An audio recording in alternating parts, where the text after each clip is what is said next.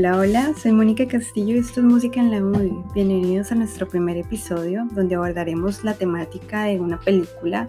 genial como lo es La Sonrisa de la Mona Lisa, su contexto dentro del desarrollo, del crecimiento y la expansión del poder femenino y cómo todos estos vínculos y creencias apoyan una temática social muchísimo más fuerte que da eco a la actualidad. Bienvenidos, acompáñenme.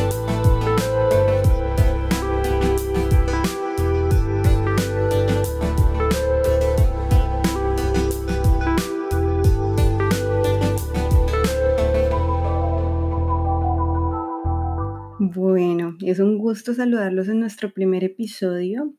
Hoy estaremos, justo como les mencioné anteriormente, tratando la temática de esta cinta fílmica que da lugar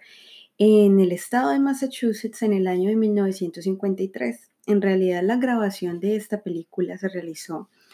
en el año 2003 junto al director Michael Newell. Es un inglés que tiene en su trasfondo un tema social y cultural muy fuerte que él plasma en sus películas, en todas sus producciones, junto a todo su equipo. Y la actriz estelar que da lugar a este, a este papel de una maestra de arte en Weasley, en Massachusetts, es Julia Roberts, un excelente ser humano que encarna muy bien este personaje junto a otros 13 personajes que son parte de ellos alumnas eh, de la academia, la directora de la escuela y sus compañeros, tanto de su casa como de, de la academia. Y bueno, vamos encontrando dentro de este contexto personajes magníficos, todos con rasgos de personalidad y de entendimiento y de formas de vida muy distintas,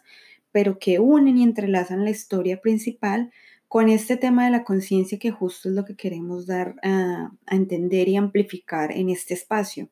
Y bueno, una de estos personajes que es en realidad encantadora es Betty Warren, quien es como la alumna que de alguna forma le pone el tate quieto o el pie muy fuerte. A la maestra, pues la hace reconsiderar muchos aspectos, pero a la final la historia se desarrolla de una forma espectacular donde ella se encuentra conflictuada a sí misma sobre si en lo que en realidad ella traía como un concepto de familia estaba correcto o si al contrario debía restablecerse en sí misma no por el deber ser de la sociedad, sino más por su convicción en esencia como ella, como mujer, como persona. Y bueno, en este primer capítulo encontramos cuando la maestra llega a su primer clase con las alumnas y les dice, bueno, les pone algunas pinturas, estas chicas son supremamente preparadas, intelectuales, mejor dicho, las más estudiadas del país, pero prácticamente ellas se preparaban era para ser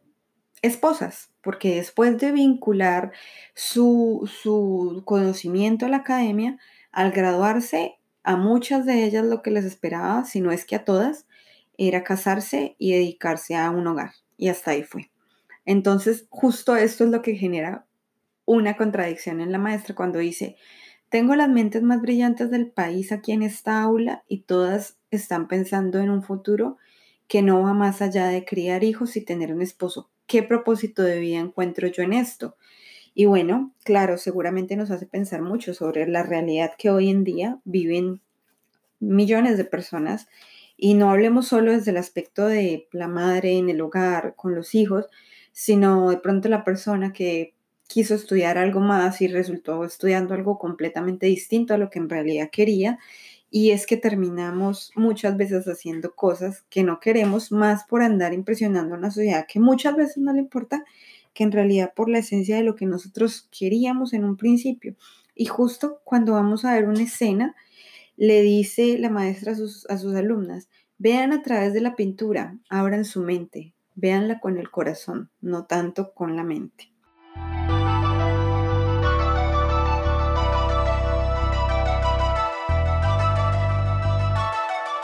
Y bueno, justo en este espacio, cuando encontramos como todo este concepto, vamos también ahondando historias de ya no un contexto, saquémoslo de, de la película, del cine, de lo que parecía ficticio, eh, a una realidad. Y es que en este momento, en la historia mundial, estábamos viviendo grandes cambios, tanto a nivel cultural como a nivel colectivo, como a nivel social, como a nivel político, a nivel de estructuras. Y si lo vamos a asemejar a la realidad actual, pues estamos en una era sin precedentes, porque claro, lo que está ocurriendo ahorita, pues nadie se lo esperaba, pero podemos ver que esos cambios han venido ocurriendo a lo largo de la historia, solo que no le damos tanto eco, pues porque fueron en un siglo pasado, muchas décadas atrás, y de repente ya no llegan a tener como tanta fuerza, pero en realidad es muy relevante. Dentro de los principales personajes que encontramos en esta cinta, encontramos a Betty Warren, que como ya les había dicho es la típica mujer que se quiere casar, tener sus hijos y su amiga al lado, viviendo la misma historia, em, con una educación bastante sentada en el machismo, lo podemos ver por el desarrollo que ocurre en la película con el personaje y su mamá, su madre. Y bueno, también vemos a Giselle Levy, que es todo lo contrario, es la chica liberal que viene de un hogar de padres divorciados, antecediendo a un tema de posguerra, de la Segunda Guerra Mundial, en 1945-1950. También tenemos un poco de contexto de Guerra Fría a nivel de Europa y el continente occidental. Y bueno, también encontramos a Connie Becker, un personaje súper dulce, entregado a la música, muy inocente, muy creyente en, la relación de amistad con sus amigas, pero algunas de ellas muy tóxicas para ella misma. Y bueno, vamos a ver que también el tema de las, de las conductas tóxicas va muchísimas veces también muy ligado a nuestras creencias, es decir, es un comportamiento mucho más mental que del exterior. Cuando yo soy capaz de asumir la responsabilidad sobre en realidad lo que quiero establecer en mi vida, si está bien o no, puedo poner límites afuera y salirme un poco de ese ambiente tóxico y transformarlo en algo útil y próspero para mí. Y bueno, dentro de estos 13 personajes, la temática de la mujer de los años 50 genera un vínculo no solo en la academia y lo profesional, sino también vamos a ver desarrollos y contextos muy fuertes en cuanto a lo musical. Encontramos grandes personajes, de hecho, eh, dentro de las reflexiones musicales vemos a a Rosetta Tarpe, que es la madre del rock and roll, que es un género que nace en esta época. Ella empieza con el gospel dentro de las comunidades afroamericanas del sur de los Estados Unidos en la costa este. Y bueno, antecedida por ella también tenemos a la madre del punk, Wanda Jackson, a la grandiosa Janis Joplin, que lamentablemente fallece muy joven, pero bueno, todas dejan un legado increíble en la música que nos hace repensar desde sus letras, desde su esencia, desde su actuar, desde su vida, de todo lo, que ellas causaron ante la sociedad, como wow, en realidad esos cambios no vienen solo de ahorita, vienen de hace mucho tiempo, pero ahorita les prestamos más atención pues en medio de tanta revolución que nos hace repensar la vida de otra forma. Y cuando vemos justo eh, todo este icono del rock femenino, llamemos ya Janis Joplin, como lo digo acá, es que cada tanto tiempo un poco de nuestro ser cae como capas de piel, es decir, mudamos como los árboles mudan sus hojas en el otoño, como la serpiente cambia su piel también, muy, muy estacionaria, o el ave muda sus plumas. Mudamos un poco de nosotros, muere cada cierto tiempo y muere para dar paso a que nazca lo que se hace necesario para germinar nuestra semilla y que ésta crezca. Esto lo encontré en una de las canciones de Janis Joplin. Este playlist que estoy mencionando acá estará en Spotify, disponible en el Spotify de Música en la Movie para quien guste escucharlo. Y bueno, cuando encontramos también todos estos vínculos de las raíces de la sociedad, de la segregación, del racismo, del patriarcado, dentro de la película vemos mucho eso, es decir, a las chicas de aquella época, las mujeres, se les enseñaba inclusive el tema de modales, es decir, nos adecuaron como un preinstalado, nos, nos vincularon en nuestra mente de decir, tú debes actuar de cierta manera, debes el más parecer que ser, es decir, quítate un pedazo de ti para que puedas encajar de una forma más fácil. Y justo esto es lo que viene a moverle el ser y el alma a, Julia Roberts, quien interpreta a Catherine Watson, y le hace pues ver la gran necesidad de pronto mostrarle el mundo a través de sus ojos a sus alumnas. Y cómo se desarrolla la historia es muy bonito, porque en uno de los espacios em, ellas están muy reacias a cambiar, pero conforme se dan la oportunidad de vincularse más allá de la academia, sino en realidad es del arte, no del arte como, como esa esencia creativa que está ahí para nuestro intelecto, sino como un vínculo de desarrollo humano que nos permite conectar con la fuerza creadora de nuestra alma. Cuando estos personajes empiezan a hacer todo eso, surgen inclusive em, pinturas de ellas mismas, terminan haciendo un Van Gogh por números. Hoy en día es muy fácil conseguirlo y es precioso. Pintan sus rosas, cada una como que plasma su esencia allí y se las regalan a su maestra. Y bueno, vamos a encontrar demasiado, demasiado em, vínculo emocional, que es algo muy de las mujeres, porque somos sumamente más emocionales que los hombres y está bien. Y es decir, este tema de los femeninos, los masculinos, no se trata de un género, que eso por sí ya está preestablecido por, por el hombre, por la humanidad me refiero, sino más de que nosotros tenemos ambas fuerzas en nosotros, es decir, tanto hombres como mujeres tenemos ambos polos. Y está bien y es hermoso porque no somos solo seres racionales, también somos seres emocionales, instintivos, y desde el amor nos conectamos con muchas cosas y justo es lo que busca esta maestra. Le dicen, cuando ya prácticamente ustedes conecten con su corazón y yo también, porque ella también hizo un gran aprendizaje junto a sus alumnas, junto a todo lo que ocurre en la escuela. Pues bueno, ella repiensa la vida y dice, ok, también está bien quien decida, pues de pronto, aunque es muy intelectual y pila y puede ir a una escuela de leyes, como surge el caso de una de sus alumnas, que es Giselle, que es Joan.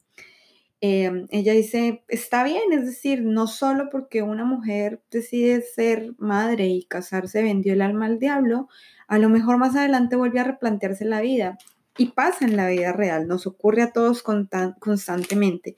Entonces, junto vamos a eso, como a la apropiación cultural, desde el rédito del beneficio, desde cómo vamos vinculando cada espacio de nuestro ser, desde los contextos, desde las cosas que suceden afuera, es decir, eh, en, la, en la sociedad, en la economía, en mis relaciones con mis amigos, con mi pareja, con mi familia, cómo vinculo eso a mí y qué tanto permito que eso penetre, permee mi esencia, o si más bien volvemos esto en un, en un proceso adaptativo de resiliencia, donde lo que llega a mí lo convierto en amor, en arte, que justo es lo que ella les hace definir como es arte,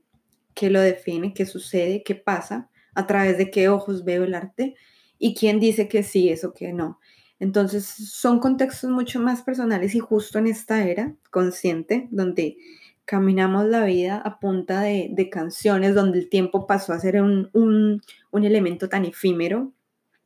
pues nos repensamos y decimos, ok,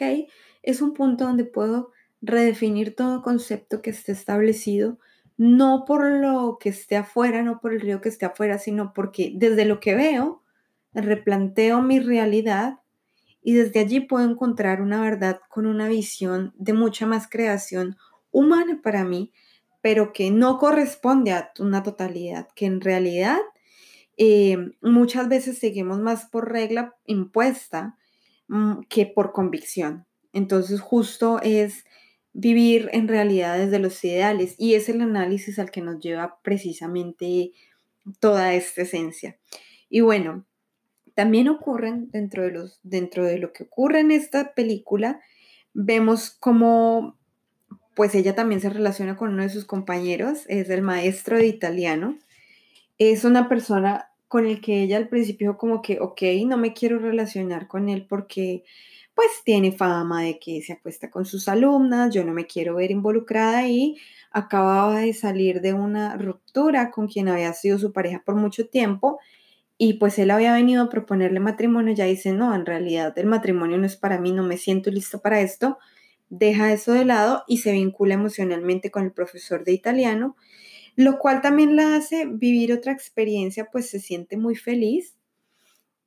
porque obviamente desde su lado artístico ella dice como, wow, aquí estoy conectando con otra parte de la humanística, como lo son también los idiomas, los lenguajes, y bueno, ella se muestra como de una forma muy transparente ante los ojos de ella, pero ojo, más adelante vamos a descubrir que ella pues se da cuenta que esta persona la engañó porque le ha dicho que él había estudiado en Italia, que a raíz de eso él había estado allá en la guerra y que por eso hablaba italiano, a lo cual da lugar más adelante que ella descubre evidentemente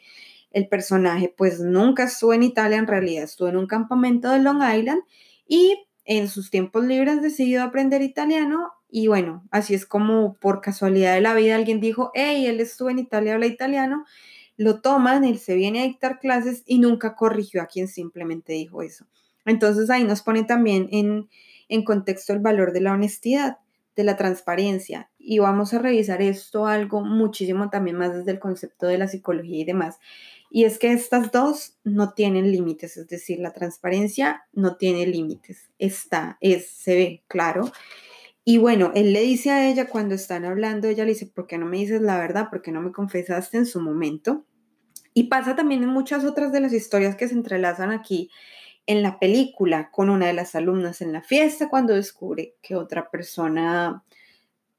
le había dicho algo que no era real y ella dejó ir a alguien que amaba. Cuando el esposo de Betty le dice que se va para una reunión de su trabajo y en realidad está con, con una pareja extraconyugal en otro sitio, mintiéndole. Y acá pasa eso, justo él le dice,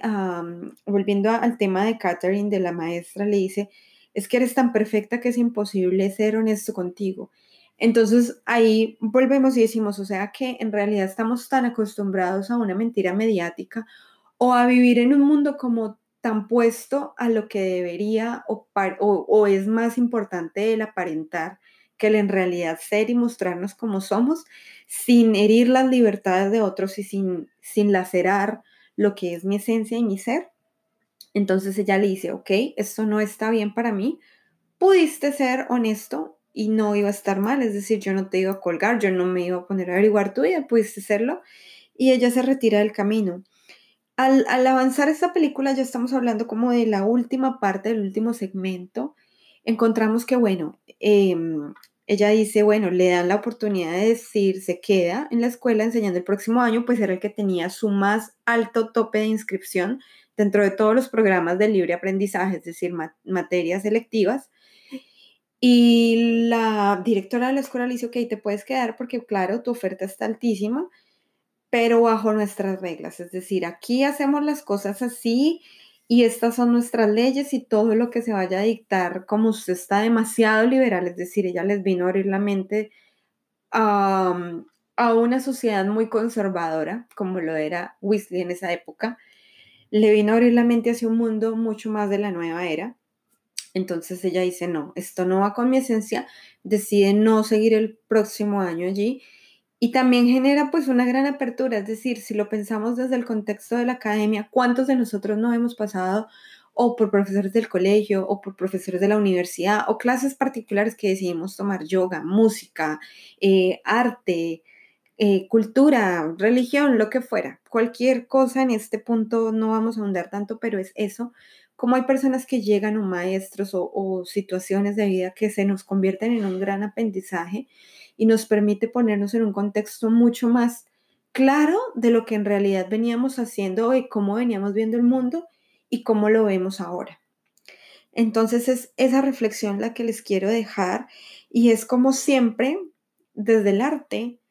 hay piezas que van naciendo, si analizamos a la Mona Lisa, es una película, es una, es una, una pieza de arte, perdón, que se da en 1900, en 1503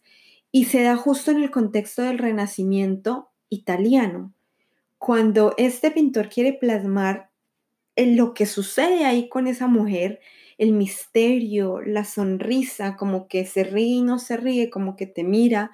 de una forma mística,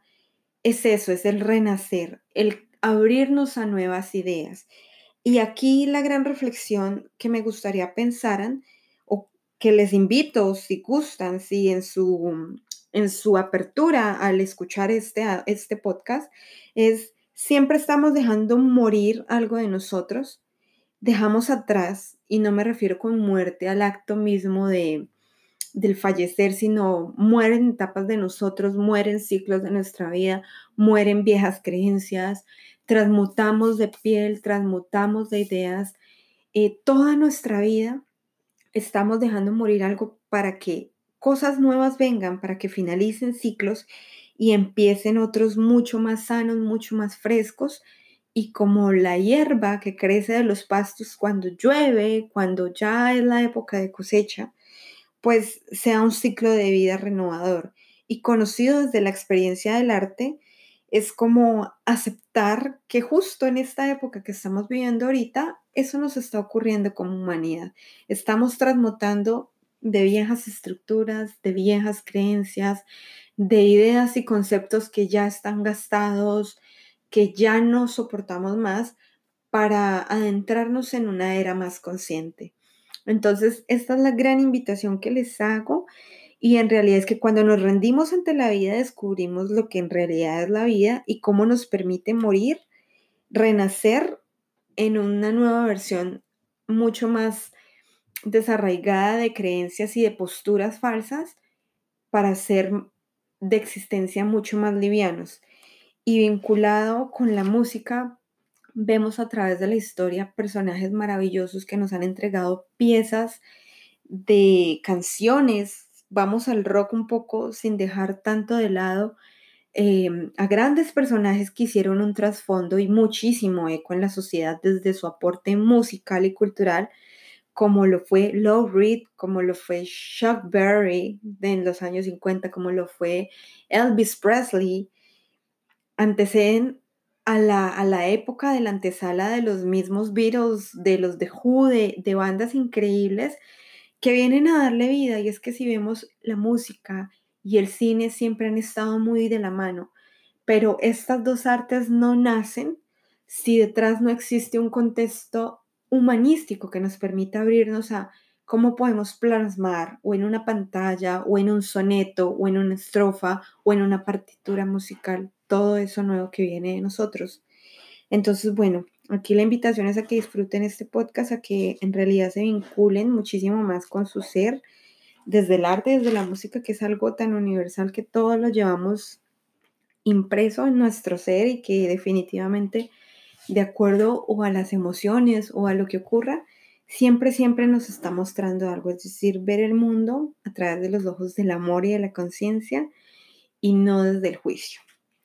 Esto fue nuestro primer episodio. Nos escuchamos en el próximo, la próxima semana. Me encanta escucharlos. Síganos en nuestras redes sociales, arroba Keka Producciones. Y esta playlist estará subida a la par con el podcast en Spotify de Música en la Movie. Soy Mónica Castillo a través de estos micrófonos. Me encanta que me escuchen y nos escuchamos en nuestro próximo episodio. Un abrazo.